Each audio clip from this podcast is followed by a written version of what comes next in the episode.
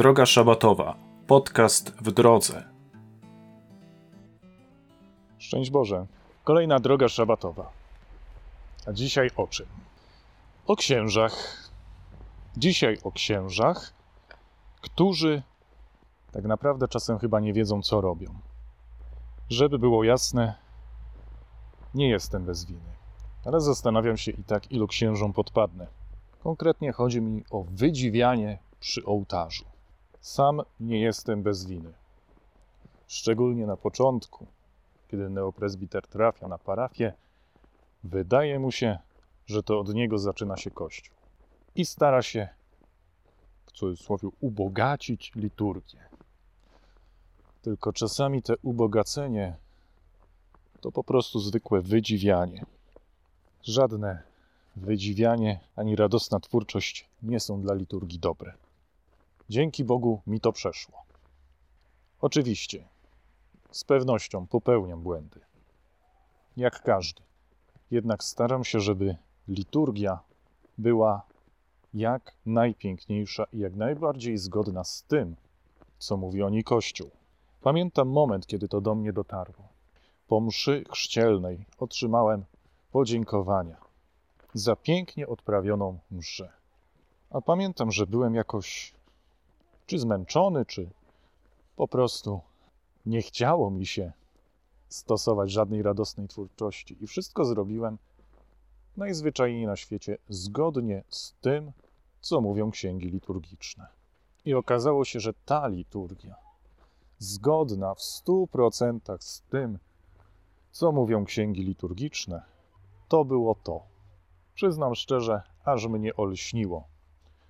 Bo człowiek tu myśli, że będzie nie wiadomo jak liturgię ubogacał, a okazuje się, że wystarczy robić tylko to, co Kościół nakazał, i wtedy jest pięknie, wtedy jest dostojnie. Więc zaczynajmy. Pierwszy grzech wielu księży to pośpiech. Biegiem, szybko, byle szybciej. Czy to przystoi liturgii, żeby się tak po prostu gonić? Kto tego księdza przy ołtarzu goni? Pamiętam jedną sytuację, którą zaobserwowałem jeszcze jako kleryk. Ksiądz profesor odprawił niedzielną mszę świętą w 12 minut. Ratunku, 12 minut, niedzielna msza święta. No, byłem wtedy aż przerażony. Jak coś robimy szybko, traci to swoje dostojeństwo, traci sens. To tak jakby do kogoś mówić szybko.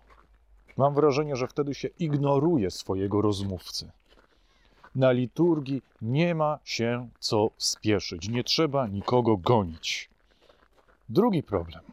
Księża nie czytają rubryk i innych przepisów liturgicznych. Najpierw w kwestii wyjaśnienia dla tych, którzy są trochę niewtajemniczeni. W mszale tekst ma dwa kolory: czarny i czerwony. Na czarno napisane jest to, co księża mają mówić, bądź wiernie odpowiadać. Na czerwono to, co mają robić, czyli czy klęknąć, ręce złożyć, rozłożyć i tak dalej. Czerwony po łacinie to ruber. Zatem te teksty w kolorze czerwonym to rubryki. Dobra. Czasem mam wrażenie, że księża ich po prostu nie czytają. Robią wszystko po swojemu, wymyślają jakieś dziwne gesty, nie czytają rubryk. A przecież żaden ksiądz nie jest właścicielem liturgii. Liturgia nie jest własnością żadnego księdza, ani biskupa, ani papieża. Ksiądz ma robić to, co jest w rubrykach, tak jak ustanowił Kościół. Ma pięknie, dostojnie, zgodnie z rubrykami sprawować liturgię. Kolejna sprawa, trzecia już. Teatralne gesty. To wynika trochę z poprzedniego. Na szczęście dotyczy to tylko niektórych księży, ale przez to jest o wiele bardziej widoczne. Gesty są teatralne, przerysowane, jakby odstawiali jakąś dziwną pantomimę. Nie wiem, ćwiczą przed lustrem i później robią z siebie pajaca przy ołtarzu. O nie. Czemu niektórzy nie umią się normalnie przeżegnać, tylko muszą wachlować tymi rękami jak jakiś wiatrak. Kolejna sprawa. Trzy kazania. Teraz to sobie pojadę. Przegadane msze, bo musi być słowo wstępne, tak długie i skomplikowane, że na końcu człowiek już nie wie o co chodzi. Potem kazanie właściwe. No, byle jeszcze na jakiś konkretny temat, bo zdarzają się i takie po prostu bez sensu. A jeszcze potem ogłoszenia. No i tu odpowiedni komentarz i takie przeciąganie. Normalnie ile można gadać? Żeby to wszystko miało jeszcze ręce, nogi, jakiś sens. Uwierzcie, miałem okazję koncelebrować takie msze z trzema, przynajmniej trzema kazaniami, i na koniec miałem już szczerze dość. Miałem po prostu dosyć, byłem fizycznie zmęczony. Jak ja miałem dość, to już naprawdę żal mi tych ludzi, którzy na tą mszę świętą przyszli. Po prostu jest mi ich żal. Jak można? A do wszystkiego modlitwa eucharystyczna na piątym biegu. Byle szybciej. Takie trrr, i tyle.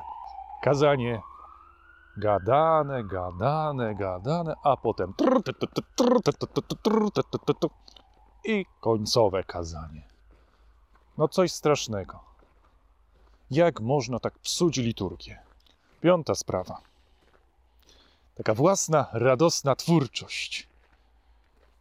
No, odsyłam do YouTube'a. Tam różnych dziwnych zachowań i pomysłów księży jest bez liku. Można się napatrzeć, ile kto chce.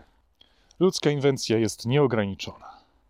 Wymyślanie dodatków do stałych tekstów liturgicznych, stałych, czyli niezmiennych. No ale trzeba wspomnieć urodziny biskupa w modlitwie eucharystycznej, a może proboszcza, a może zacnego parafianina. Kombinowanie jak tylko można. Szczególnie wtedy, jeżeli naprawdę nie ma na to miejsca. Standardem jest przekręcanie słów po śpiewie Baranku Boży. Na przykład oto syn królowej Polski, oto nowonarodzony i tak dalej. Niektórzy to naprawdę cudują. Co chwilę muszą dodawać coś od siebie. No do choinki ciężkiej. Niech mi ktoś pokaże w mszale miejsce, gdzie rubryki na to pozwalają. Jedno, jedyne miejsce, gdzie można zamiast stałego tekstu wstawić swoją radosną twórczość. Chociaż na razie, jak dla mnie, na pierwszym miejscu wśród tych, którzy wymyślają dziwne rzeczy, są ci, którzy sami sobie komponują prefacje.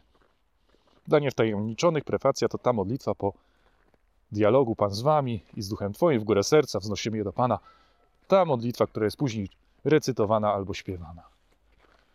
Jak można? Takie kompozycje czasami odstawiają, że aż przykro. Szósta sprawa to sztuczność. To trzeba podzielić na dwie kwestie. Pierwsza to sztuczność w zachowaniu. No jakby kij połknęli. Jakiś dziwny sposób mówienia. Tragedia po prostu. Jakby mieli każdy ruch obliczony co do milimetra. Normalnie, bez przesady. Jak nie w jedną, to w drugą stronę. Do tego jeszcze taka dziwna maniera na kazaniach. A zatem, drodzy bracia i siostry, widniśmy. Ojejku. No, to jest ta druga sprawa. Czy w kościele nie można normalnie powiedzieć, że ktoś idzie, tylko musi kroczyć? Jak czegoś takiego słucham, to mi się po prostu dźwiga. A zatem, drodzy bracia i siostry, winniśmy. Jejku. Człowieku, mów normalnie. Kolejna sprawa. Byle jakość. To możemy obserwować niestety bardzo często. I po pierwsze, to, jak niektórzy odprawiają. Jakby pańszczyznę odwalali. Naprawdę czasem mam ochotę takiego walnąć. Już to zostawię bez komentarza. Bo jak można byle jak odprawiać mszę świętą? Druga sprawa to jakość strojów, ksiąg, paramentów. No na przykład plastikowe świece. Albo jeszcze inne badziewie. Kiedyś ludzie starali się żeby do mszy było wszystko najlepsze. A teraz tandeta i księgi liturgiczne, które wyglądają jak po powodzi, tornadzie i zderzeniu z tirem. Wszystko naraz. Ornaty 100% plastiku. Jak tak można? Tandeta po prostu. Najbardziej śmiać mi się chce z plastikowych paschałów w czasie modlitwy poświęcenia. Owoc pracy pszczelego roju. No, gdzie? Chyba zakładów chemicznych i pracowitego Chińczyka. No, z całym szacunkiem dla Chińczyków. Paramenty też niekiedy wyglądają nie lepiej. Czasem kielich wygląda jakby prosto z wykopaliska. W głowie utkwił mi taki obrazek jeszcze z seminaryjnych czasów probostwo w marmurach, a w kościele ołtarz z płyty pilśniowej. Normalnie coś strasznego. Dobra, ponarzekałem. Ponarzekałem sobie, ale po pierwsze mam nadzieję, że tak podchodzących do liturgii księży jest już zdecydowana mniejszość, bo coraz więcej widzi się jednak porządnych ornatów, zadbanych paramentów, ksiąg, które nie pamiętają czasów przedpotopowych albo nie spotkały się z tirem, a więc idzie ku dobremu. Oby. Ale to też apel do Was. Upominajcie Waszych duszpasterzy. Liturgia jest źródłem i szczytem, Eucharystia jest źródłem i szczytem życia chrześcijańskiego, czyli czymś najważniejszym, najdroższym. I wierni mają prawo do tego, żeby liturgia była sprawowana pobożnie, godnie. I dorzućcie jeszcze parę innych pozytywnych epitetów, żeby liturgia była piękna. Widzicie ją, więc jeśli ksiądz traktuje liturgię jak pańszczyznę, powiedzcie mu o tym. Proszę księdza, tak się nie odprawia. Niech ksiądz się przyłoży. Macie do tego prawo. Macie do tego prawo. Ksiądz gada na kazaniu o niczym. Powiedzcie mu to. Po co ksiądz robi taki długi wstęp do mszy świętej? Na końcu już nie pamiętamy, co było na początku.